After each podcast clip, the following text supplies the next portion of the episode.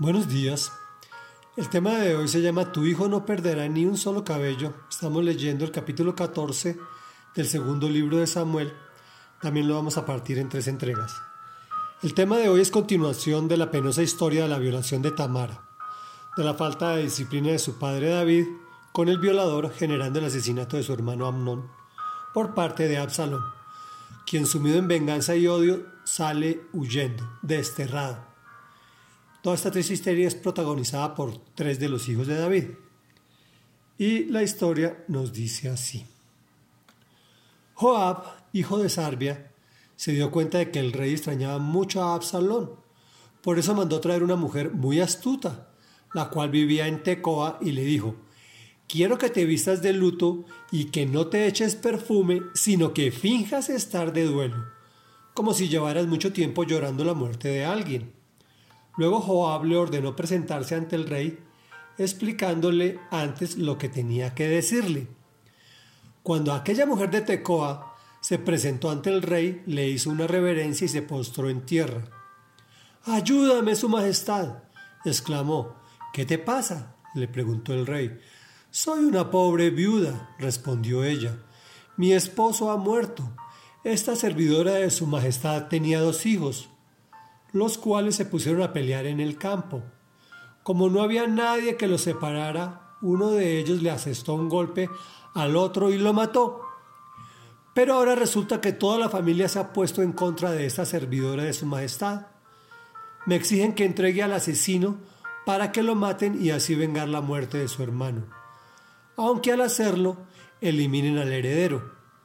La verdad es que de esta manera apagarían la última luz de esperanza que me queda y dejarían a mi esposo sin nombre ni descendencia sobre la tierra.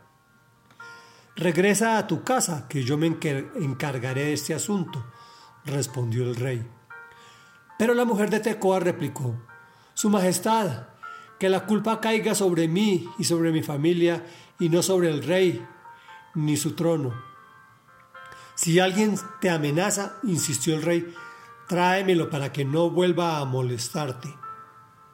Entonces ella le suplicó, ruego a su majestad invocar al Señor su Dios para que quien deba vengar la muerte de mi hijo no aumente mi desgracia matando a mi otro hijo.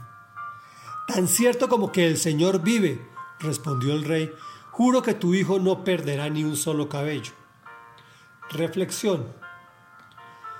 Uno de los objetivos de la Biblia es mostrarnos el comportamiento de los hombres, tanto positivo como nuestra terquedad, orgullo, necedad, en fin, el pecado que mora en nosotros. Aquí vemos a un supuesto amigo. Joab se da cuenta de que el rey extrañaba mucho a su hijo Absalón. La palabra hay que escudriñarla.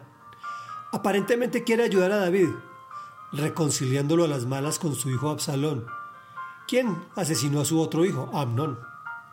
Buscaba una mujer astuta, entre comillas, para que finja ante el rey una situación similar a la que él está viviendo y así forzarlo para que la misericordia que él va a otorgar a un tercero se la otorgue a sí mismo. El resultado es el esperado. Juro que tu hijo no perderá ni un solo cabello. Si usted tiene hijos de diferentes uniones, mi recomendación es que los trate igualmente con amor y disciplina a todos. Los enseñe a amarse y respetarse. En los próximos días veremos a qué conduce este relato. Oremos. Padre nuestro que estás en el cielo, poderoso y eterno Señor, nos acercamos confiadamente ante el trono de la gracia para rogarte en el nombre de tu amado Hijo Jesús que nos guíes para que las buenas acciones que emprendamos no justifiquen los medios para su ejecución. Queremos escuchar tu voz, la cual está contenida en la Biblia, para que nos permita actuar con adhesión a lo indicado. Gracias por tu paciencia con nosotros. Te oramos en el nombre del Señor Jesús de Nazaret. Amén y amén.